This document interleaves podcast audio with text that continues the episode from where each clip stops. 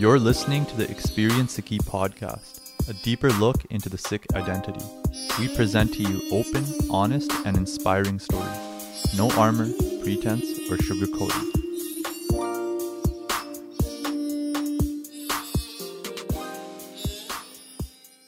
Wahegur Ji ka Khalsa, Wahegur Ji ki Fateh.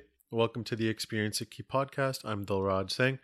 We begin the podcast by acknowledging that we are meeting on Aboriginal land that has been inhabited by Indigenous peoples from the beginning. As settlers, we're grateful for the opportunity to meet here, and we thank all the generations of people who have been, who have taken care of the land for thousands of years. In particular, we acknowledge the traditional territory of the Semiyamu, Katsi, Coquitlam, Kwantlen, Kakait, and Swasun First Nations. Also, just some reminders, if you guys like the podcast, please remember to comment, rate, and subscribe on iTunes, SoundCloud, Spotify, and Google Play. You can also send us questions and feedback at podcast at experience akee dot com. Once again, that's podcast at experience akee dot com. Our guest today is Bhavanjeet Kaur. Bhavanjeet Kaur is a resident in family medicine at the U B C Surrey South Fraser program. She completed her undergrad studies at U B C in kinesiology as well as medical school at U B C. When she's not studying or working, she loves to spend time with her family and friends outdoors. She all, she's always down to go on a hike or a long walk outside. She also loves to travel and has been to five out of seven continents. So here's Bhavanjeet Kaur. Wahegur Ji ka Khalsa, Wahegur Ji ki Fateh. Welcome. Thank you so much for being with us today. How are you doing? Uh, thank you for having me on the podcast. It's exciting. Um, I'm doing well. Just a regular old Friday today. So for those who don't know, can you tell the listeners a bit about yourself? Um, sure. So I guess you've given a pretty good intro here. Um, my name is Bhavanjeet Kaur. I'm born and raised in Vancouver. Um, and then, like was mentioned, I have uh, gone to school at U B C for all of my schooling all these years, um, through undergrad into med school. And I'm doing my residency right now in family medicine here. Um, and yeah, that's pretty much, you know, and I like to be outdoors. That's the theme here. Awesome. Um, we're going to get a bit into your career and education as well, but part of the podcast is also educating listeners on how to balance a Sikh lifestyle and being a Sikh professional, along with, you know, the professional development that we have to go through. So what did your journey into Sikhi look like? Um, what role did your friends and family play? Was it something that was around ever since you were a kid? Mm-hmm. Um, so I'm very lucky. My Mataji was a great influence in my Sikhi in my life. So she was Amritari in her own family, like one of the first to be Amritari in her own family as well. And then when we were younger, like she really like instilled those values into us. And so like would read bedtime sakhiyan and like just tell us all the history of like all the great Gursikhs and Guru Sahibs. And that that's really where the Sikhi started, um, which I'm so indebted to. And um, so yeah, I think I was like... that was all throughout our childhood. And uh, Maharaji's Kipa took Amrit in grade four. Um, my mom was nervous. She was worried that like, how would I do it until like when I grow older in yeah. the world? But uh, we did with Maharaji Kipa. And then after that, like really like Sikhi was just such a focal point in our lives in terms of like my mom would always get us to be more exposed. Mm-hmm. Um, and then eventually... We, my mom found out about the Guru Nanak Academy. So my family lived in Vancouver. So we weren't really connected to Surrey or the programs there, but mm-hmm. she found like an ad in a newspaper, I think, or something. Really? And she's like, oh, this seems cool. Let me take my yeah. kids here. Um, and that was one of the best, like best decisions. Cause like, yeah, my Sikhi really grew at the Guru Nanak Academy. And then, um, yeah, I just continued on from there. Did you have- take Amrit before entering Guru Nanak Academy, or was that before? Yeah, okay, so that was like a um, everybody knows Khalsa school, I think. So that was a Khalsa school camp week, okay. and uh, took Amrit there. Um, after that, yeah. A lot of people outside of B C don't know what the Guru Nanak Academy was. Do you want to just share some information about what this institute was and the impact it had on youth in B C? Sure. So um, Guru Nanak Academy was started by Bhai Parminder Singh Ji. Um, I might get the date wrong. I think it's two thousand four. Um, don't quote me on that. But um, they were like a really great Gursikh whose like idea was they really wanted to connect the youth with Sikhi and like through like a lot of English medium, like Katha and English. I think they're one of the first ones to do that. Yeah. Um, and then really like started this like academy and place for people to come learn and like Gurbani translations and all of that. So I wasn't like uh, fortunate to be around the time of Bhai Parminder Singh Ji. They um, passed away in a car accident a few mm-hmm. years later. Um, so I joined the academy afterwards. Um, but really like the idea of the academy was to connect youth again, like through this like kind of English medium to Sikhi. Um, mm-hmm. And then like in my life, I guess, like I started going to like something called a Saturday night class, which was like every Saturday, um, Bhai Pradeep Singh would do katha on a like uh, a Shabad basically. Mm-hmm. And they tell us Saki to Keetan. It was like a great vibe. It was like the That's place awesome. to be on Saturdays. And like, for seven years, I think, like every single Saturday without fail, it's like our favorite place to go. Like we look yeah. forward to it. And I like wow. learned so much um, about history, about Gurbani, and like developed such a pyar there. And um, that's kind of my connection to Guru Nanak Academy. And it was like, I yeah, I feel very grateful for it. Yeah. Being in Amritari at such a young age, um, did it present, an, I was going to ask if it presented any challenges in high school onwards. But even being in the elementary years, mm. um, you take that step. And from my experience, it felt like everyone thought um, I was a different person mm. as soon as I took Amrit. Did you find any challenges in like your academic and social life after you took Amrit? Uh, interesting questions. I was quite young in grade four. I think like in grade four when I took Amrit, I don't I don't think people really could tell. Like it was just yeah, like, oh, fair. yeah. And yeah. and I went to like, I was like in a very like white neighborhood where I grew up. So there's like no Punjabis in my school. Mm-hmm. So it's like, I don't think anybody really could tell, but I did have like an experience in grade four and that same year, I guess, where like somebody saw my kirpan and they started yelling on the playground. They're like, she has yeah. a knife. And that actually really traumatized me. It was very hard because like mm. nobody there understood or knew anything. And exactly. like, I felt very like, oh, I'm in trouble. Um, and I remember like my mom came and talked about it, but like that did shape a lot of my like, I know for many years I was really nervous about my kirpan and what mm-hmm. people would think because it's like a harder thing to yeah. explain sometimes for me. Um, so I remember that definitely, I think that experience for sure shaped a lot of, um, I'd say like maybe an insecurity with my kirpan because like I was always in, in gore spaces and I didn't know how to explain it. Mm-hmm. Um, but then I went to high school. Um, I remember one transition point was when I started wearing a dastar. That was like people were like, That's oh, huge. like what's going on? Yeah. Like, did something change? Did you evolve mm-hmm. somehow? Like um, that one was different. I remember someone telling me, they're like, oh, I think you look better in your bandana. And I was like, uh, okay, well, uh, moving on. But like um, overall, I think it was never really a big issue being that. Mm-hmm. I would say like more so in high school, obviously as like parties become a thing and yeah. like people are drinking and like socializing in that way. Like mm-hmm. I think then I felt it like it was just like not the thing I wanted to do yeah. and like big part of high school culture. So like it's a bit awkward. Mm-hmm. Um, I was thinking about this and I was like, I think though what really not saved me, but like gave me a great high school experience was that like I had a very core group of friends outside of school within mm-hmm. the Guru Nanak Academy and Gatka. Um, and they were like, to me, they were like the friends that mattered or the life yeah. that mattered. Like school was like, oh, it's fun. And like mm-hmm. I, I was liked at school. Like I did well, but like it was like my friends are these friends. And like having that core group of people who I knew like loved me, loved hanging out with me. Like we had a great friendship, I mm-hmm. think is so important like in your Sikhi too, because it builds yeah. your Sikhi up and gives you the confidence that like it juj keemti, right? Because you have it with other people. When you're mm-hmm. by yourself, it's harder. Um, so I think like very, very grateful for my friends, very, very grateful for having friends within Sikhi who really, I think, like guided that path along all these years. And so I think that really didn't make me feel too like left out in high school and stuff because I was having my own experiences. Like I wasn't going to the parties, but I was going to the academy and I really liked it, you know, yeah. like that type of thing. So um, yeah, overall, I think like I haven't had too much like big moments of like, oh, my roop or um, my faith or whatever has been like a problem. Back, yeah. yeah. Yeah. No, that's awesome. I feel like that's now becoming a recurring theme, um, which is nice to see because I feel like a lot of the conversations, even in general, when anyone goes into Sikhi, if you like speak to their family, they're always like, like, what went wrong for you? And why, mm-hmm. like, how did you get through school? But it's like, it's, it doesn't really show up. Hmm. Um, but that does make it, make me curious about when that incident happened with your kirpan mm. at such a young age. Did the school react in any way? Oh man, it was so long ago. I remember like I, we spoke with my teacher and maybe the principal and they just kind of explained it and they were just like, okay, cool. Nice. Like that is what it is. Like awesome. it, it never became a really big thing. Okay. Yeah, yeah. Um, but yeah, definitely I think it became a big thing in my mind of being something Fair. to be, didn't know how to like approach it sometimes. Um, but yeah. That's awesome. We're going to veer paths a little bit now into your education and training.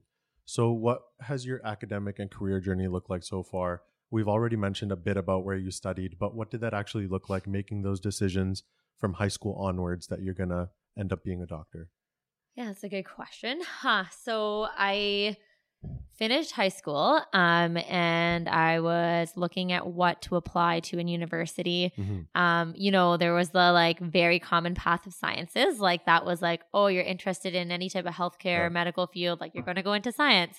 I feel um, like everyone in B C, I don't know why, but the recurring theme is everyone who wasn't even interested in med ended up doing a science degree. Yeah. I don't know why. It was like the it, praised degree. Yeah. That's, is it not the case in Ontario? Not really. Well, we're pretty diverse. We have engineers. We, ha- we have the usual stuff. Yeah. But here it feels like everyone was in science at mm. one point. Mm. But yeah, sorry. Yeah, very interesting. No, that is interesting. Um, and I guess like in high school, I don't, you know, you have career planning and what so, yeah. whatever. And like um, the idea of being a doctor was already in my head, mostly because like, I think uh, this might happen for a lot of people. Like if you're just like a good student at school, yeah. you do well in sciences, and then you're like, oh, I want to like help people, work with people, like doctor comes to mind, right? Yeah. Like that's just like a typical course. And so I had that. I had like started volunteering at a place called Connect Place, which was like a hospice for children, um, mm-hmm. a hospice for children with like life-limiting illnesses. And so like that was like my kind of only first exposure into like a healthcare yeah. world where I was working with patients. Um, that was in high school? It was in high school. Yeah, okay. I started, I think, and I was like through my school, they had recommended mm. our career courses had recommended doing things you're interested yeah. in. Um, and like that was really cool because you like basically like hung out with the kids who like mm. you weren't medically responsible for anything, but you were just yeah. in a space of medical issues. So I remember that being like one other thing. I was like, oh, I really love doing that. So maybe that, you know, also indicates that I might like the healthcare field. So I had started off with like this idea that like I might want to become a doctor. Um, but I was also very keen on being like, that is not my only path. Like yeah. I wanted to be open-minded. Like I clearly remember that I was like, I don't want to like limit myself and think this is the only thing I can ever do. Mm-hmm. Um, university is about exploring and learning. Like I want to make sure I keep an open mind to see. Um, and so then what happened? And then I was going to apply to university, and one of my close friends who was a couple years older than me, going to U B C, she had heard about a program called kinesiology, and yeah.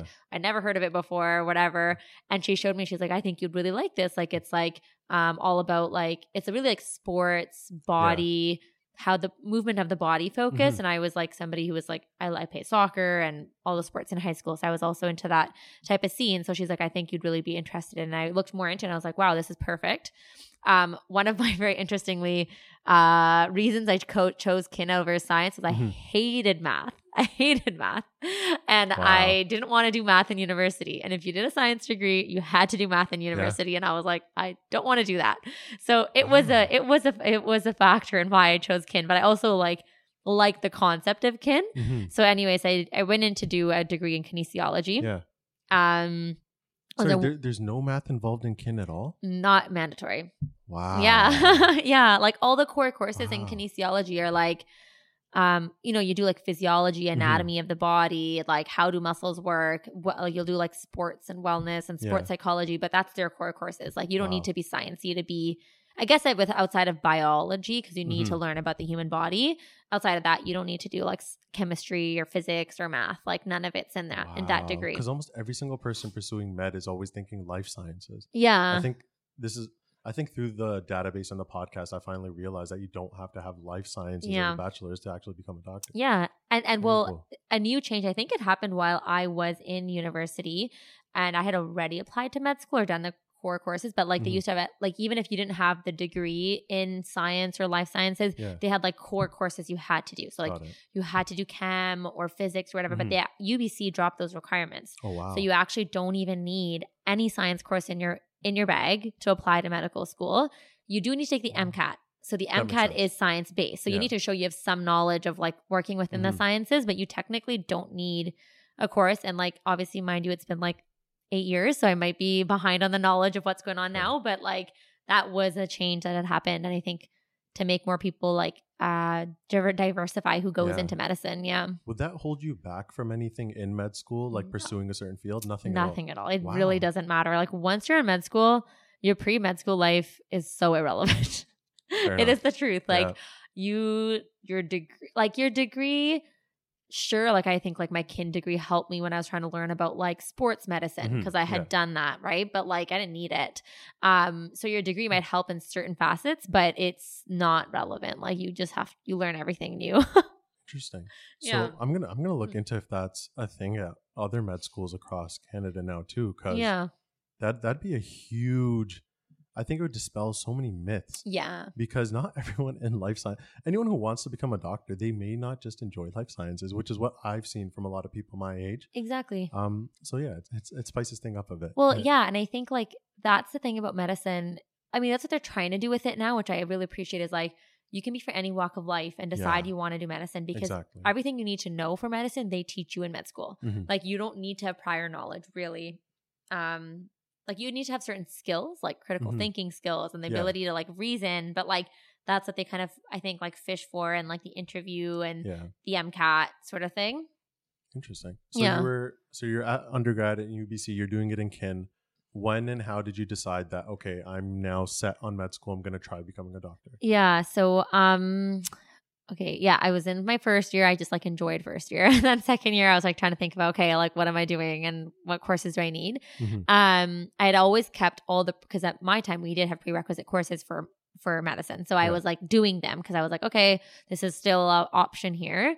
Um, and up until this point, I knew like, hey, I definitely love the human body. Like mm-hmm. kinesiology really honed that in for me. Like really was interested in the courses. I loved learning about like, also like Mataji's is amazing. Like when you learn about how the body works, it's yeah. just absolutely incredible what it can do. Mm-hmm. Um, and so that was already a thing. And then I always knew like I love interacting with people. I definitely want a job in which like I'm having an impact in like the world and like, yeah. you know, someone's life, like interacting with somebody in that way. I knew I liked that. Mm-hmm. Um, and then uh, kind of the last piece, I guess, really what honed it in for me was like this like problem solving piece, which is yeah. like, Uh, I'll explain more. So I guess like I was in second year and I was doing my organic chemistry course, which is like, you know, a hated course. People don't like it. Yeah. Um, but all organic chemistry is, is like puzzles. Like it's like you have mm-hmm. a certain beginning and you need to get to an end and you have to figure out like how you can get there. So it's yeah. like a lot of just like um, problem solving. And mm-hmm. I actually loved it. Like I really enjoyed organic chemistry. Yeah. And it was so weird when I was doing that course. I was like, wow, like if you love this, like you'll probably love like med school. Like it must mm-hmm. be all problem solving and like trying to figure out a case or figure out what's happening with somebody. And so yeah. um, honestly, it was kind of after that where I was like, all right, like, let's try, like, let's be real about this and mm-hmm. let's try. Um, and then I think it became like my number one thing. Like I was going to try and be a doctor. Um, and then I, yeah. And from there I started, started being serious about applying. uh, yeah. In terms of the actual MCAT, mm-hmm. how did you go about studying for it? Oh, yeah. And with the LSAT, the it's known as a test that you have to take a couple of times. Usually mm. you don't get the grade to get into law school on your first shot.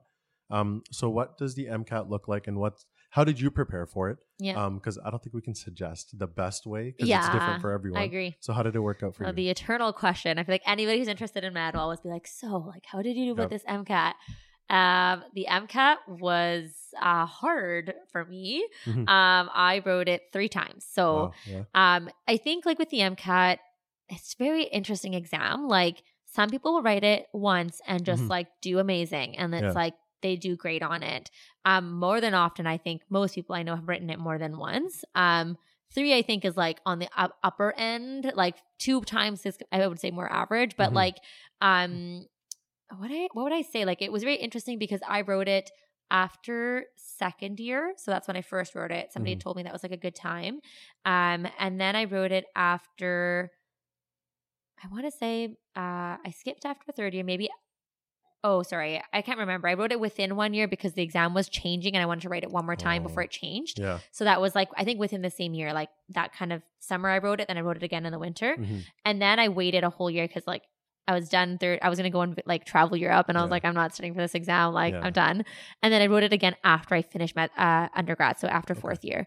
Um, what I really found was like, I did a course the first time around and it was like helpful. Like they taught mm-hmm. you things.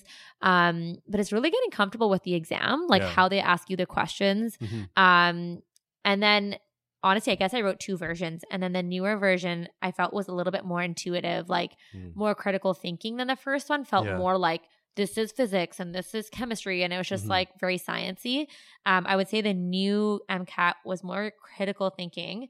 And I always felt like when I wrote it after fourth year, I just had so many more skills to apply to the exam. Yeah. Like I had done more critical thinking in mm-hmm. university. I had to go through tough courses, and I think it really helped me then write the exam again. Yeah, you're so, more developed. You yeah, can take it on. Yeah. Interesting. Which is like a bit controversial because the thing is some people want to apply to med school in third year, and then yep. you obviously like – so I didn't go to med school right away. I had a year off. So that's mm-hmm. why I wrote it after fourth year. But if you were trying to go really on track, like you couldn't really do that. Um, so yeah. Do you think taking that gap year – or what are the benefits of taking a gap year? Um, for me – Personally, I I did the same with law. I was undergrad straight into law, and I worked full time that summer. And I realized that that was um, the time I could have had to relax mm. and prepare myself for law school. Um, and instead, I had to take my one L summer off instead to get time to travel and do things that mm. I wanted. So, what were the benefits of that gap year for you? What did you do during that time, and how did it prepare you for med school? Yeah, great question. So it wasn't a choice of a gap year, right? I just okay. didn't get in that year. Got it. Um, so, but I think everything is a blessing in disguise. Mm-hmm. And so I did not get in that like straight after med school. I was quite devastated at the time. I yeah. couldn't believe I didn't make it. Um, and, uh, yeah, so like I kind of grappled with that. And then it was like, oh my God, what do I do now? Like, mm-hmm. I'm not going to go to med school. I'm definitely have this like year off now. Um, cause you find out in like May about med school, right? So it's oh, like really late. Like right, you can't yeah. really like plan. Like yeah. it's, you find out in May, you're not getting in, and the next school year starts in September. Yeah. So like I kind of just was like, okay, I didn't get in. And I think like then I kind of knew, like I was like, all right, I have like this year now. Like I'm, mm-hmm. I knew I was going to apply again. I knew I had now this time. I wasn't like quick to be like, I want to fill it with something. I was like, okay, like let's just chill and see yeah. what happens, right? And so I um, picked up a part-time job at like a, as a research person um, at a hospital. Actually, no, it was full-time to begin with, like over mm-hmm. the summer, which is two months. Yeah. Um. So I guess I was no. That's, so I guess I w- did kind of d- jump into something. I jumped into working at the hospital. Yeah. Um. And I studied for my MCAT that summer too. So it was a crazy summer. And once I was done that and and I applied again in September to med school, I tried to take a break um, and um, I worked part-time, and I actually ended up doing like a bunch tak yatra with my mm-hmm. B B G and my Buaji, which was like super random. Like yeah. it was so amazing. And um, like Maharaji's Kipa, right? Like you never know what's going to come up in, exactly. in this like random break you have. And I think like honestly, looking back, like I have some friends who went straight and they just really like like miss that, because yeah. once you are in your career, you're schooling for your career. It's not like mm-hmm. being an undergrad. Like mm. it's full on. It's like it's full time. Yep. You you're on a track and you can't stop that track till yeah. you get to the end. Mm-hmm. Um, and I find that like people sometimes don't recognize that. Like that one year will not set you back at mm-hmm. all. Um, you can take it to do like other life things that you've yeah. been in school for so long. Um, and then, yeah, once you're on this, like I, uh, I, I think we'll talk about this later, but like once you're in med school, like you're, there's just, there's, there's a track, you can't change it. Like yeah. you need to follow it. And I found that hard sometimes too. So it, um, I'm grateful for that year. I didn't, I didn't choose it, but it came, and I had some experiences I would never have had. Like, since then, I haven't been able to go to India in like November, you know, like it's yeah, not possible. Exactly. Yeah. It's funny you mentioned med school. We're just going to get to that. Um, you enter med school. What's the first thing that hit you as the biggest difference between what undergrad was like and what med school was like? Mm, that's a good question. There's probably a lot. There is. It's. Right? Yeah. I'm trying to think on that for a second, because it was quite different. Um. I think the biggest, so it's very interesting, because I guess that I want to say in a way is like, take undergrad for undergrad. Like it never mm. repeats. The experience yeah. you have in undergrad, like the freedom you have, the way you can pick your own yeah. schedule, your own time, the mm-hmm. friends you meet, the clubs you can join, you're in your early twenties. Like it's a great yeah. time. And it's like, and I think like sometimes you, somebody, maybe if you're going to med school or something, you might feel like, oh, like I'll have more of that, but it's yeah. really never, it's not the same. True. Um, I think in med school, the difference from undergrad is like, again, it's very structured. So it was like we were in school eight to five, Monday to Friday, right? Like, really? Every yeah, single day? Um, I believe, I can't remember, but pretty much I think Tuesdays and Monday, Wednesday, Friday was always, always the same. Tuesday, mm-hmm. Thursday, we had like labs, but like yeah. really you had like a schedule every day. Exactly. Um, and you had to pretty much attend most things. It's kind of a lie. You could skip lectures as well, but like, you know, you probably wanted to attend your lectures. Yeah, exactly. Um, And then I think like the difference is just like the crowd of people you're with. Like people are more mm-hmm. mature. Like people are not all the same age. Yeah, like you have people who are coming true. in much older and have families, and people who are like have their own lives before med school. So it's not the same kind of collegial like environment, I would say, as like undergrad. Mm-hmm. Um, but it's it's fun. It's own experience. Like I've made I've made some really good friends who I'm still friends with in med yeah. school. Um, but I would say a big difference is just like the way your life is more structured because you're in a professional program now mm-hmm. that's training you to be something, right? Yeah. Like it's very specific. It's not as lenient as undergrad where you're kind of doing mm-hmm. what you want to do. Um, and then I guess the last thing maybe I'll add is you got to learn a lot. It's a lot, a lot of information. Yeah. Um, more like I was pretty good in undergrad, but like I did struggle my first year in med school, like yeah. studying for exams and stuff. It was just a whole other ballgame of mm-hmm. information. Yeah. How did, if you have all that time in class, five days a week. Yeah. How much time are you now dedicating studying outside of class? Oh, I don't even remember. It feels so long ago, but a lot. Like, because it was like then you listened and lecture, and then mm-hmm. and I think like I had to also evolve my study style. Yeah. Like, I in, what did that look like? Yeah, like in undergrad, I was very like I would listen to a lecture, and I was mm-hmm. the person who like would reunite, like write my own notes, like my mm-hmm. own summary, my own thoughts, yep. and like study notes for that lecture. And I'd be like, okay, great, I'm now I've yeah. learned it, or like have notes to study or whatever. Mm-hmm. And so I tried doing that in med school, and it was going horribly because there were mm-hmm. so many lectures. It was, yeah. and they were so dense. Like True. Every lecture was teaching you so much, and it was like I can't put this into a summary sheet. Mm-hmm. Um, so really, I ended up what I ended up changing, I guess. Like this is very specific to my experience, but I ended up doing like a summary week. Like I would do notes. A, um, notes on the whole week on a summary mm-hmm. sheet, like okay, all the cool. key points from all the lectures, and put them on one sheet that yeah. I thought was relevant to like my learning. Mm-hmm. And it had to be more like my learning than the exam. Exactly. Like I couldn't do like, I need to know every detail for the exam. It was just yeah. not possible anymore. Mm-hmm. Um, so yeah, I remember doing that. I made like summary sheets. I still have them. I actually refer to them sometimes still. Yeah. yeah um, it becomes a resource. It does.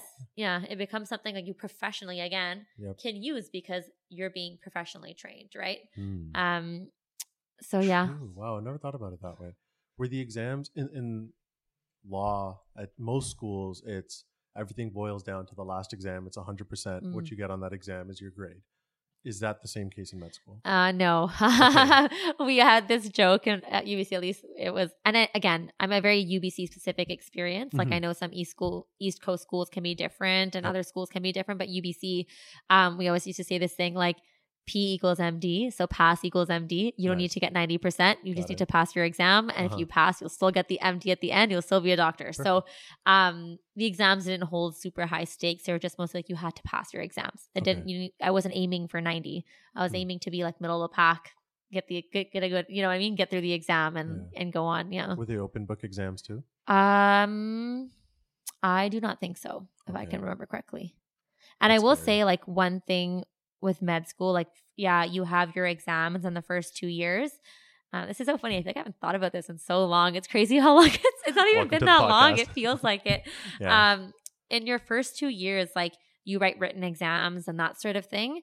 But the thing is you have two years of written studies and then two years of clinical clerkship study, mm-hmm. which is like you're on the wards rotating through yep.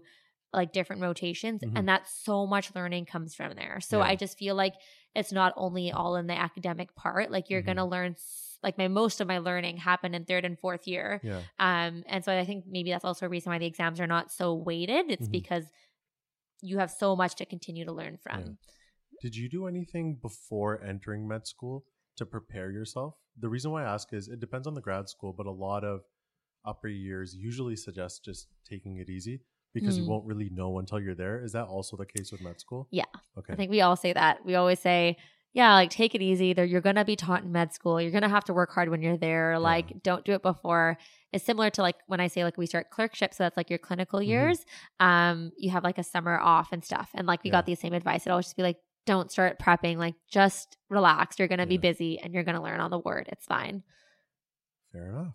Um, so that's okay. Now you've gotten from undergrad in med school, then it gets to residency. Mm. What's the process of choosing your residency, and why did you specifically choose family med? Yeah, um, this is great. I just also want to first start, like, just say, like, I'm really glad this podcast is happening because when I went to med school, I had no idea of the process. Like, I was like, oh, I got here, I'm going to be a doctor. I didn't even know there was a residency. Like, I didn't even know wow, that, really? like, I would finish four years and I'd have to choose a residency. Like, wow. I had no idea. And I don't have, like, nobody's medical in my family. Like, no, none of my, I had no friends who'd gone to med school. Mm-hmm. Like, just, like, nobody in my community it was a, a doctor. It is a very isolated journey. Yeah. yeah. And so, like, it was all kind of, like, I honestly remember, like, people brought up this thing called CARMS, your residency. Like, in first or second year, I was like, what is that? Like, I was like, I didn't even know. Mm-hmm. So, like, I'm really happy this is happening because I think, like, you know, especially with communities who just are maybe like more marginalized or whatever, like we don't often have those experiences in our yeah. families. We don't have people tell, my mom or dad is not a doctor. Mm-hmm. So many people in med school you'll meet have parents who are doctors or grandparents wow. or aunts or uncles, somebody. Yeah. Um, and so, yeah, um, residency is a thing. And it basically means it's the, so the first four years are is the training everybody does for medical school mm-hmm. to get your M D des- designation. Okay. Um, and then once you're, d- and you're, you're called a doctor after that. So after four years Just of med after, school, oh, the four years. Okay. Yeah. Four years. Okay. Um, you're, you know, you're, you're a doctor, G M A or whatever, mm-hmm. but, um, what you then have to do is complete a residency in a certain specialty to then become that specific type of doctor to clinically Got practice. It. Okay. Um, and so, yeah, it's a tough time. Third and fourth year, uh, you have to start just thinking about what type of doctor do I want to be. Uh, it's not as easy as it sounds. There are yeah. a lot of options. Um, and there's a lot to consider of like, I don't know, yeah, your interest, your lifestyle.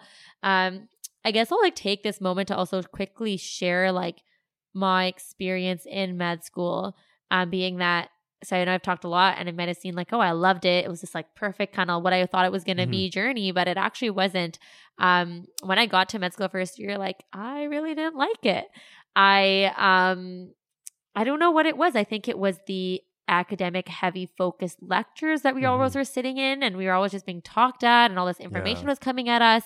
And I kept thinking like, where's the helping people part? Mm-hmm. Where's the critical thinking part? Like, you're not really doing that in first and second yeah. year.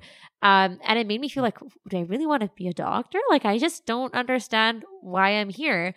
Um, and so that was hard because I actually, there was a point in which I was like, maybe I won't even do a residency. Like, maybe yeah. I'll finish four years and think like, I want to like you, I can, ha- I have the name, mm-hmm. I have the platform, which gives you a lot of like power for advocacy. Yeah. Like, maybe I just want to do something else with it. So, you know, like, I just want to like make that clear too. Like, medical school isn't this like you get there, it's this holy grail and it's perfect. Like yeah. you're going to have a different journey there too. Mm-hmm. Um, and so, yeah, I guess like the first two years of being an academic, I really didn't understand like where my passion lied. Yeah. Um, and then within third and fourth year, it's more clinical again. Uh, again, I, I started off on internal medicine. So if anybody knows anything about medicine, like, some of the hardest rotations to start on. So okay. it's very intense. It's yeah. like you'd have a lot of knowledge and like you're on call a lot. So like that was also not a great experience. But really what ended up happening for me is um this might be like a bit of a long story here, but sure, I'll oh, share it. Yeah. um so I in I believe it was in maybe in second year actually. Mm-hmm. I um like basically like had a like family stuff come up with like alcohol use, um, friends and family sort of thing. And I became passionate about trying to figure out how we can help the Punjabi community address alcohol use disorder, right? Mm-hmm. Like, it's such a prevalent problem in our community. Yeah. There are no resources around, mm-hmm. like people struggle so much. And I was like, oh my God, I want to help. I want to do something about this. So I reached out to, I like Googled and I found um, Doctor Natasha Puri. She's, mm-hmm. I'd say definitely a mentor. Um, she's a really big leader in South Asian ad- uh population addictions work in B C, mm-hmm. and they had started like a clinic called Roshni, which was like specific to Punjabi people in Surrey to help with addiction. So anyways, I met up with her. We had this like great coffee chat. Like, it was so inspiring. And I was like, wow, like the first yeah. person I've connected with who I'm like, this work is amazing. Like, you're helping a community. You're there for, you know, like just all the things I wanted, like mm-hmm. to be involved and helpful and make a difference in people's lives. Like, I saw it through that. I yeah. think that was like one of my first um, lights in medicine to realize like there is a niche here. Like, you can mm. find your niche in medicine that speaks to you, that makes you happy, that is the work you want to do. Like, it's yeah. so large. Mm-hmm. Um, and so that happened in second year. And like, I worked on a project after that um, called Asta, the Punjabi Alcohol Resource. It's on Instagram if anyone wants to check it out. But it's really like a resource for Punjabi communities. Yeah. Um, but like from that point, I think I started to realize again, like there is a niche here in medicine. You mm-hmm. have to just find what it is for yourself. Yeah. Um, and then for me, essentially, when I got to third and fourth year, I was really considering psychiatry and family medicine were kind of became the top choices, and mm-hmm. considered pediatrics as well. Um, but I ended up landing on family medicine because like as a family doctor, you are like someone's like person, like yeah. you are their doctor. You are there to be with them through any of their problems that arise. Yep. You get to build a, like a connection with them. Mm-hmm. Um, and I felt like it was like one of the most impactful places you can be, like mm-hmm. on the grounds, in the community, where people first come to for help sort of thing. Like yeah. the E R is similar in a different way, but um, you really get to build that as a family doctor. Um, so that's really what drew me to it at the end of the day. It was like, I know I want to be in communities. I know I want to be um, connected to my patients. Um And then also with family medicine is like you can do so much. Like even family medicine, it's like I can do family medicine and have an addictions focus. I can do family medicine oh, and I can okay. have an O B focus. Yeah. I can do medicine. I can have a derm focus. Like you can really shape your career. Mm-hmm. Like ten years in, I could be like, oh, I don't like doing addictions anymore. Yeah. I want to do this. So like that freedom that comes with family medicine also is like very um, appealing. And you're doing that in Surrey right now, the family medicine residency? Yeah. So do you, do you get a choice in location? You do. Okay. So you rank, um, U B C has a very large family medicine program and it has like, I don't know, more than seven sites for sure. And mm-hmm. it's like Vancouver, Surrey, Abbotsford, you know, like Kamloops, like they're yeah. everywhere. So you can rank them by choice. Okay. Um, and I ranked Surrey because of the population. That's where the Punjabi population is. And mm-hmm. I really wanted to work with the Punjabi population. So that's why I did it here. I, I don't know if this is just me, but I feel like some family doctors are very closed off because once they like reach their mark and they're not accepting any other patients, mm. it's kind of like, okay, it's a closed off kind of space. Um, is there space as someone in family med to go beyond your client base and do work in, in the community on a like, you know, a more broad scope? Uh, what do you mean by that? Like, so is there, first of all, time? And is there like a collective of doctors that goes out in the community, does like camps or awareness seminars? Do those things exist? Hmm, that's a good question. Um, I don't, I don't, so they, I think the answer is probably no. I don't think they really mm-hmm. exist in that form. Yeah. Where like an individual family doctor or an individual person will be like doing some sort of outreach. Mm-hmm. It does exist in the form of like, Like Fraser Health has like a lot of different programming yeah. that's more community centered and like mm-hmm. you could be a doctor on that committee or that program. Like I think that exists. But I would just say with the family doctor thing is like there isn't time. Like I think if you mm. run yeah. a full clinic, um, it's quite like um, it's quite taxing, like seeing patients like every ten minutes yeah. or fifteen minutes and having your day go by. And I just think like at the end of doing all that and dealing with you know, most, I don't know the average number of patients to a doctor, but like it's thousands. Mm-hmm. So it's like after dealing with those thousands of people who you're kind of responsible for, it's really hard to like take something else on your plate. Yeah. Um, I think if you do take other things on your plate, you kind of, you, you cut back on something too. Like that's mm-hmm. usually from what I've seen ends up happening. Yeah. yeah. Um, I'm going to, we're going to switch topics about twice here, but before we get into balancing Sikhi with school, education aside, Um, becoming a doctor is not easy. So what kind of qualities or traits does someone need, or maybe it's useful developing if you want to become a doctor? Hmm. That's a good question. Thank you. Yeah. I feel slightly hesitant because I also feel like there is such a diversity of qualities and people mm. within yep. medicine who all make it work. Mm-hmm. So I'm not sure that there's like, you know, that, you know, the certain qualities that'll make you a good doctor. I yeah. think everybody kind of brings their own kind of flavor to medicine. Mm-hmm. Um, if so I reassuring for some people, yeah, I really do think that. Yeah, yeah, I really think you meet, you know, you you meet the A-type people, you meet the like, you know, blacks type people. Like yeah. it's everybody's kind of there. Um, I would definitely say like skills wise, like I don't know for sure. Like time management is big. Like you, mm-hmm. it, your time is spent in a lot of different ways, and to be yeah. able to balance and understand, like understand how to balance is really important to like keep mm-hmm. yourself sane. Um, and then like the ability to like critically think and be open-minded, like for yeah. sure is a really important skill. You know, interestingly, I think like the medical society has these like qualities they want in, do- in doctors. It's like being like a leader, a professional, a scholar, mm-hmm. you know, like um, certain things like that. But I would say like mostly the qualities are being like motivated, having good like time management, having good critical thinking skills. I think yeah. those are probably pretty widely would be agreed agreed on as like qualities. Yeah. Cool. What about any, um, a lot of talks usually before grad school, or let's say if someone takes a gap year and they're not traveling, it's usually I need to rack up experiences that will make me look yeah. like a better candidate. Is that true? Or do you have any suggestions for things that might actually, you know, um, I don't want to say look nice on a resume, but yeah. help you like solidify your want to be a doctor, help you explore the field, things like that. Anything useful?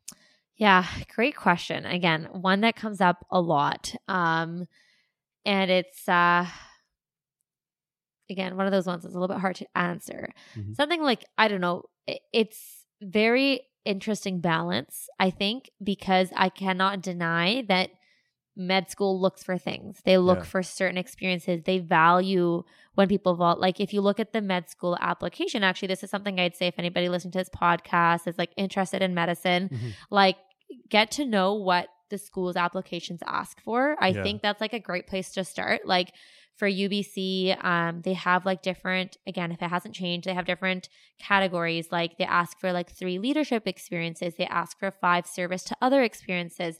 They ask for um, or uh, working with different groups of people. Like there's certain categories they ask you yeah. to list like three or four experiences within mm-hmm. to show that you have that experience. So for example, like I would say, yeah, being aware of the categories there and thinking of like, what what do I have that I can offer to this application mm-hmm.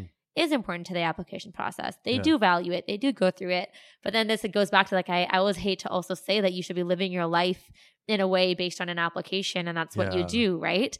Um, I used to, I th- I'm not used to, I think I would still give the advice. Like I always kind of said like, pick your passions, like see what you love to do and mm-hmm. then see if it fits in medicine.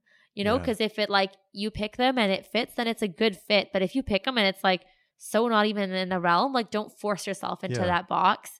Um, and people always ask me like, what did you do? And I, I honestly say like I, to be honest with you, like I don't, I never really picked things like, oh, it's going to go, not sorry, never is a strong word. There are times when I did like mm-hmm. working in a lab for biology. I didn't really want to do that. I just thought it would be a good idea. Yeah. But for the most part, like, things I wanted to do like just ended up lining up with medicine because mm-hmm. I was truly just like, oh, I think this is a good experience. It will be yeah. fun.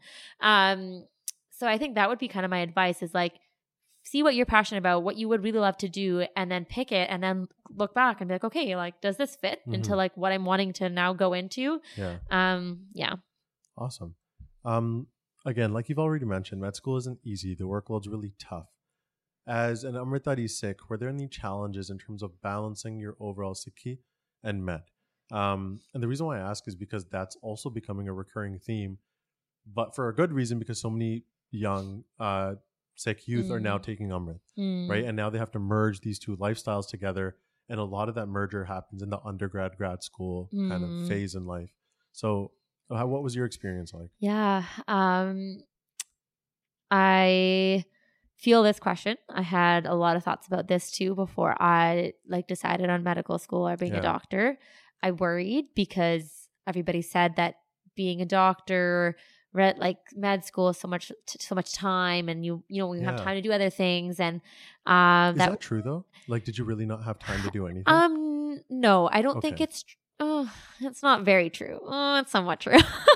It's like in first and second year you have time. When okay. you're in clerkship, that's the one third year where you're rotating through stuff. A big thing in medicine is like you're at the mercy to someone, like the schedule. Like yeah. you don't control your schedule. You exactly. don't pick, you know, like whether if you're going to be on call, if you're going to be on call on Nugakithan, you're on call on Nugakithan, you know, ah. like it's like, damn. I, I mean, and to be honest with you, like there are ways around it. I think mm-hmm. oftentimes in medicine, we don't get, get given the power to understand, like you can ask for your schedule to change. Like, Like oh, build the courage. Yeah. You can. It's just scary and it's hard it because is. of the of the like uh, connotation to that. Like you're mm-hmm. supposed to do what you're told. Um, so I think a really big thing is you are at the mercy to another schedule. Like mm-hmm. for example, like sometimes I do things, it's like I have to be on call two weekends of the month, and maybe yeah. I can pick which weekends, but like I have to be on call on the weekends. Like mm-hmm. I can't just say no to that, right? So there is a lot of that. And I think in third year, especially when you're going through some really intense like rotations, it's busy and, and it's hard and you're tired and it's not easy to do other things. Yeah. So I would say like, yeah, to some degree, it's not a lie. Like your schedule, your life becomes busy, um, but it's not impossible. Like I, I think like I've always, I've never felt like I lost out on a lot of life experiences or things. I think mm-hmm. I always made it work somehow. Nice. Um, so it's not easy, but it's possible, I guess. Got it. Um, but what was I saying before? Back to the Sikhi being balanced oh, in yes. school. Yeah. So I was really worried about that. Um, I think I was like very, uh, yeah, worried about time, worried about like taking time away from my Sikhi, right? Like, yeah. oh, and stuff. I won't have time. But it's hilarious because when I have so much time, I still don't do it. I'm still sitting here being like, oh, I didn't do any pod today. Uh, yeah. But, uh, you know, you have that thought. And a really big issue or thing I was worried about was like my nithanim, because like I knew you did like twenty-four hour call or um, yeah. overnights at the hospital. And I was like, oh my God, like how mm-hmm. will I do my nadasim? How will I do my uh, like morning nithanim? And And nithanim's always been madhikip, but like very important to me. So I was mm-hmm. very like kind of stressed about that. Um, you know, but madhikip, like we went with it. And I think what I'm learning as coming out of this whole experience is that like um, what's a priority to you, like you will make happen. You mm-hmm. will find the time. Mm-hmm. Um, and also like Maharaji, I think, is forgiving and Maharaji is loving too, right? Like mm-hmm. if my my nithanim or my dadas have happened at three a.m. like I understand it's not the greatest thing, but like I don't think Maharaji's gonna penalize me because it was like I was trying to learn this new skill or yeah. or whatever. And so like I think like I was able to maintain my nithanim throughout. It wasn't always on time, but it was always done, you know. Mm-hmm. Sometimes I had to like when I finished my twenty-four hour call, like I'd come home and be like, okay, do I do my nithanim now and just kind of get it done because yeah. I have to get it done, but like I probably won't really focus on it, or do I sleep and try and wake up and do it, right? And it's just like, and you yeah. just make the call about what you feel is going to be the best mm-hmm. for your Sikhi. Um, and so, and then I guess like another thing coming out of all of this, like I'm really thinking about recently is like, I've had so many experiences within medicine that have like attuned me to like death, you know, and like how fickle our body is and how yeah. someone can pass away at a no- moment, a mo- uh, notices, moments, notice, moments, moments notice. notice. Yeah. yeah. Um, and like, it's just like a whole other level of like introspection on the human experience and like grappling with, with concepts of like death mm-hmm. and our body and how this works. And that in yeah. itself is such an amazing Sikhi experience. Mm-hmm. So, um, I think sometimes we don't know what we're going to learn. And I think Maharaji, they told us to live Grihasthi lives, right? Like they didn't yeah. tell us to just be separate from that. So have faith that if your love for Maharaj and like your love for Sikhi is truly there, like mm-hmm. you will find the beauty, you will find the Sikhi in what you're doing, right? Yeah. Um, and I think in medicine it's a bit easier because it's like all about humans and life and death. So you yeah. kind of like, you kind of are ingrained into, ingrained into that. Mm-hmm. Um, but I guess, yeah, I'll say like it is scary because it's a lot of time and it kind of feel like it's taking away from Maharaj or yeah. taking away from your Sikhi. But I think like, again, yeah, coming with that lens of love for your Sikhi and knowing and having faith that that's strong, mm-hmm. um, you'll probably come out learning more than and then than like losing, I would say. Mm. In terms of your Sikhi Sarup, does it, do you find it that some patients end up being more comfortable with you because you have the Sarup? Does it play a part in those interactions with patients? Oh, uh, like Punjabi patients, yeah. one hundred percent. It's like, I think just the level of when I walk into a room and somebody, I think like the thing with when carrying a sarup is that mm-hmm. like they kind of have this assumption that like you're connected with, with Punjabi culture or yeah. like Sikhi, and like if they're an elderly patient, they kind of know you might get it or mm-hmm. like, whereas like, like relatable. Yeah, where sometimes yeah. when you don't carry the sarup, they can maybe not be sure, like Punjabi ji ka Khalsa, like yeah. you kind of can't tell. So I, I don't want to discredit that because I think even being Punjabi of itself mm-hmm. is really comforting to any patient when you have the same ethnicity. Yeah. But the Sikhi sarup, I think, really adds like this beautiful element of like that person recognizing that like you also have this connection to Maharaj, and they bring up Maharaj. And yeah. this is another thing I actually been thinking about, and I love working in Surrey specifically. It's like I have so many Punjabi patients, and like I love that in work, like Maharaji will come up. Like I'm yeah. working and it's like, they'll be like, oh, Maharaji di kirpa, like I've been doing well, mm. or they'll use some sort of Sahara, and yeah. it like you kind of get a remembrance of Guru Sahib too while at work. And I, mm. I honestly feel really like I love that about my job. I love that about where I work, because yeah. that happens. Um, and I'll share like a little um, uh, thing that recently happened that was really amazing. Like we had um, uh, there was a patient who was at end of life, um, and they were not not a Gursik family, just a Punjabi family, yeah. and they were reading Gurbani at the bedside, Slok Mahalanava, when I walked in, mm-hmm. and I was doing rounds, right? So I was just like doing my regular coming in and check on to see how you guys are doing, and then I just got to stop and listen to the yeah. Slok Mahalanava, and it was beautiful, and then we did our das together, and it was just mm-hmm. like. What an experience. And like, I, I could never have that, you know, if I wasn't yeah. in this space. So like just moments like that. Yeah. Make it really, really beautiful. Very cool. I was going to, I was going to save this question for later, but you've mentioned a few things already, but is there something that stands out as the best part of being in family med so far? Mm. Yeah. Uh, let's see. On, so let, some of these experiences I'm explaining are in the hospital, so they're mm-hmm. not actually like the family medicine part. Got it. Like, because we rotate through everything. Mm-hmm. But I think the best part of family medicine is just like that connection you build with the patient. When you mm-hmm. see them multiple times, and they start to trust you, and they see you as like a friend, like, you know what I mean, in a way, yeah. and like, and and you get to guide them on like their health journey. Um, I think that's the best part, and you and you get to. Be there for like the hard moments to give the cancer diagnosis, and you get to be yeah. there for the happy moments to give the pregnancy. Like, you know, like it's just like you get to do everything mm-hmm. and you get to do it in like a personal way with people, which is really yeah. nice.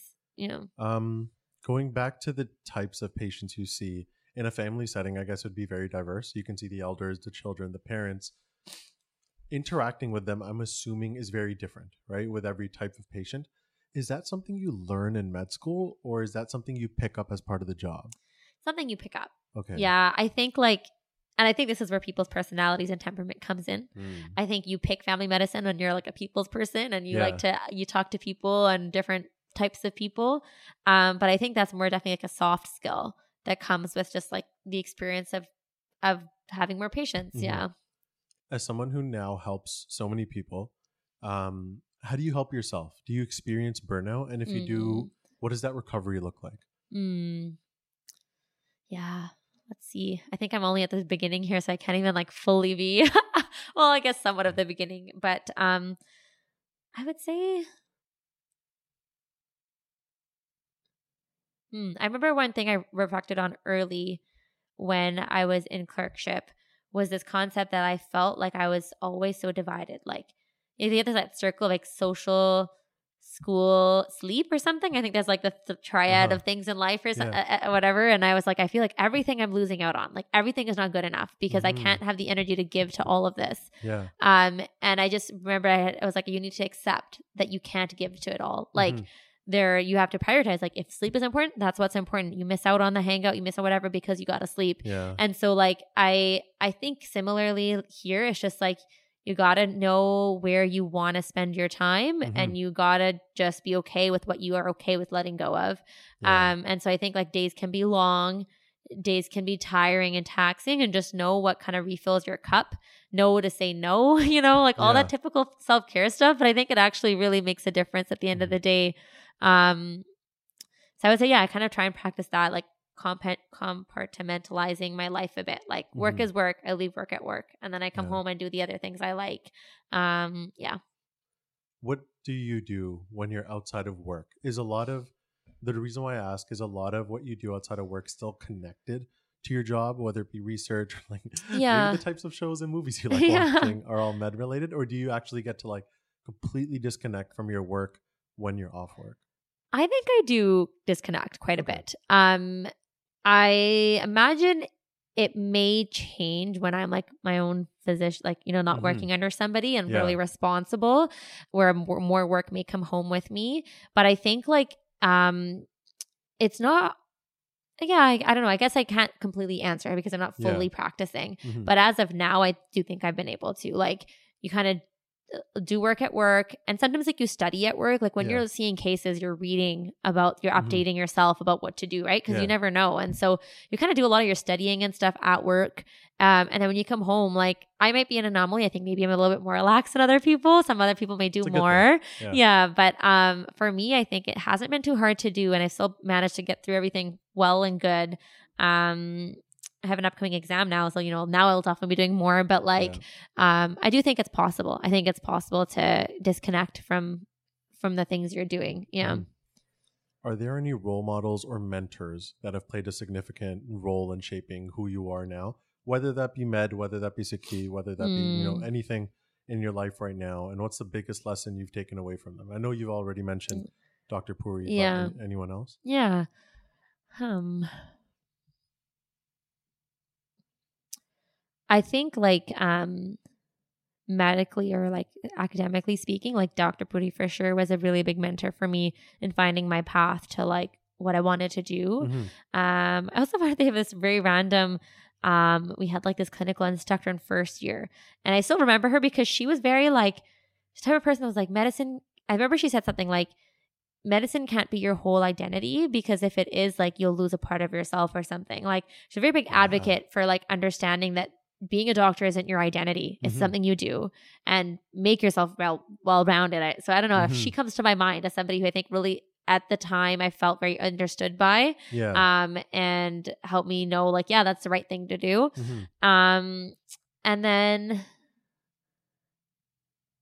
I mean, and then like I'm, I have like a family preceptor who is like, so in this program you get linked to like one doctor you work mm-hmm. with for the full two years. You see them every uh like callbacks like once a week or every two weeks sort yeah. of thing. And like she for sure is like a mentor now to me because mm-hmm. like I'm learning a lot of my medicine from her. So I guess I'll add that. Um but then I think like from like a Sikhi perspective, like obviously I've mentioned my mom like mm-hmm. one hundred percent has been a really great mentor to me, role model. And I think like I've had a lot of like uh I guess like Ustads growing up in Sikhi, like yeah. uh, Bhai Pradeep Singh, uh, Bhai Navdeep Singh, they were saying like they did, they taught me Gatka. Pradeep mm-hmm. Singh taught a lot of like my Sikhi history knowledge, like forever indebted to like how they yeah. shaped my life through that. Mm-hmm. Um, and yeah, I don't know what the greatest lesson I've learned though. Everything's a lesson. Yeah. To be honest. Um, I was, I wanted to ask a little bit more about Um, the yatra you took during your gap year. Um, why was it your decision to do the yatra? No, not really, actually. Okay. It was my so Buaji and my B P G, and they wanted to mm-hmm. do it, and I was like, bro, I really want to come on this. Like, yeah. I want to come with you, and I just joined. Why do you think something like a yatra is important? I did the same thing in my one L summer, which was this past summer. Oh, yeah. Um, why did you think it was important to join in on that? Honestly, like, interesting. I wonder how like how much thought I really honestly I don't think I ever had this thing in my mind like I need I to do Bhavanjeet yeah. Kaur yatra, right? Like it wasn't uh-huh. this like huge goal, even though like it's a beautiful goal. Mm-hmm. Um, I think it was just like this like I love Maharaj, I love Punjab, yeah. like Punjab is where they came from, mm-hmm. and like anything to do with them is amazing, right? So yeah. like to me it was just like, okay, you guys doing a Bhavanjeet Kaur yatra, like it's beautiful. I haven't gone to Patna Sahib, I haven't, mm-hmm. you know, like let's go and let me see it and have those darshan. And so yeah. like I just think like any experience you get to mm-hmm. connect with your history, connect with like our history, right? Like yeah. it helps strengthen your biad. It helps strengthen your understanding of where you like where we come from. It helps understand like strengthen your perception of Sakya. Like mm-hmm. I just so I think all of that is really like why it was a yes to going. Yeah. yeah. Um, we're we're coming close to the end of this podcast episode. This one is one of the questions that has stumped all the guests so far. Mm-hmm. If you were able to speak with first-year undergrad Bhavanjeet, uh, is there any advice or lesson that you'd give her now that you've had all of this experience? Yeah. What would I say? My first-year undergrad or med school was it? Undergrad. Undergrad. Wow. Yeah. far away. Far away. Um...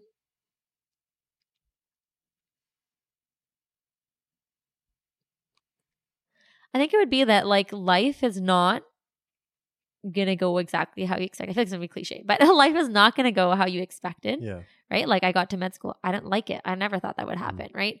Um, life is like not gonna go. Your feelings and emotions are not gonna go exactly how you expect. Yeah. But you have to like trust your instinct and your gut, mm-hmm. um, and be willing to learn. Like yeah. be open. Like trust yourself and be open, and like you'll be led down a beautiful path at the end of it, you know? And mm. again, I think like, everybody always says that, but you you go through it and you realize like it's true. Like if you have those qualities, like life yeah. will go pretty well. So where do you see yourself in now, moving from past to future? Where do you see yourself in about, let's say, five years time? Yeah. Oh my God. So I am finishing residency this mm-hmm. coming July. Um, the exam you're studying for, is that the licensing one? Yeah, the okay. licensing exam. Um, and so five years after, like, I don't know, my goal right now really is, like, I know I want to do community family practice medicine, like a mm-hmm. clinic, um, yeah, for like Punjabi population mostly. And then uh, addictions, I'm really interested in doing that. So I'm actually, I haven't mentioned this actually, that I'm doing like a three month enhanced skills program for addictions medicine yeah. this coming year. It's like a, like, again, so family medicine has a lot of options to tack mm-hmm. on extra training if there's things that you're interested in. Yeah. So I'm tacking that on, you know, next year as well. Is that through like U B C's yeah. med school? Okay. Yeah. Uh, through U B C's residency program. So they have like plus one year. So you can do like a full year, you can do yeah. three months, six months, like there Very are a bit cool. are options. Mm-hmm. So I am doing that next year as well. So, and then nice. My goal is really going to be, again, to work within the Punjabi community addictions world, uh, whether or not that's like my, in my own clinic or with through mm-hmm. Fraser Health, I'm not sure. But like, I imagine in five years that I'll be doing both that type of work in some capacity and have nice. A good work-life balance is my goal. Awesome. So we like to end every podcast with what we call the random five. Okay. This is just where I'm going to ask you five totally random questions just so the listeners get to know you a little better. Okay. So first is, what's your favorite book? Oh, whenever I read a book last. Actually, no, I did read a book recently. Um, my favorite book.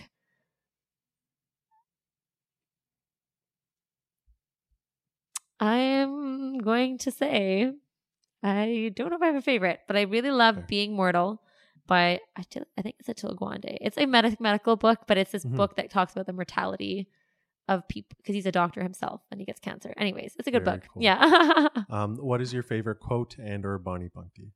Okay. Um, okay, I I would say a quote I've really loved since I heard it was like, the only person I have to be better than is the person I was yesterday. Oh, that's deep. That's yeah. a really nice one. Mm-hmm. Um, what is one of your weird quirks? I'm going to expose myself on this podcast. Uh, I wish my husband was here. He would tell you a lot of weird quirks, quirks about me. yeah. Um, um, one of my weird quirks. Okay, this one's going to be... It's not that real feeling. Anyways, I like to sleep with a pillow on my head, not just with the pillow, yeah. but I like the pillow to muffle out all of the sound and the light in the room. So I'll put it on my yeah. head. Nice. Um, if you could meet anyone in history, who would it be? I think it would be like Guru Nanak Academy. Yeah. That's a, that's a I know, I know. Uh, but um, yeah. Makes sense. Yeah. Uh, and last one, what's your biggest pet peeve? Or doctors allowed to have one? Biggest pet peeve. People who are arrogant. Yeah, I guess, yeah.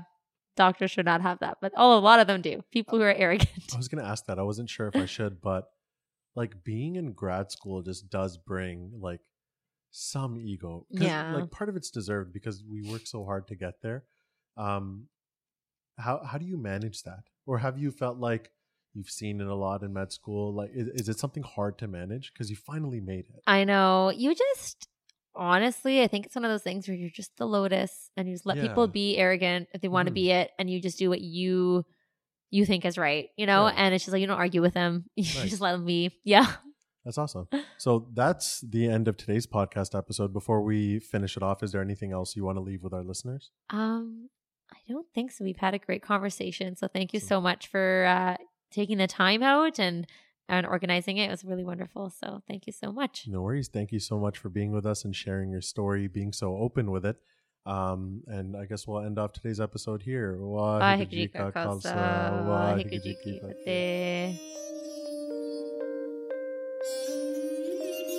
Fateh. You've been listening to the Experience Sikhi Podcast.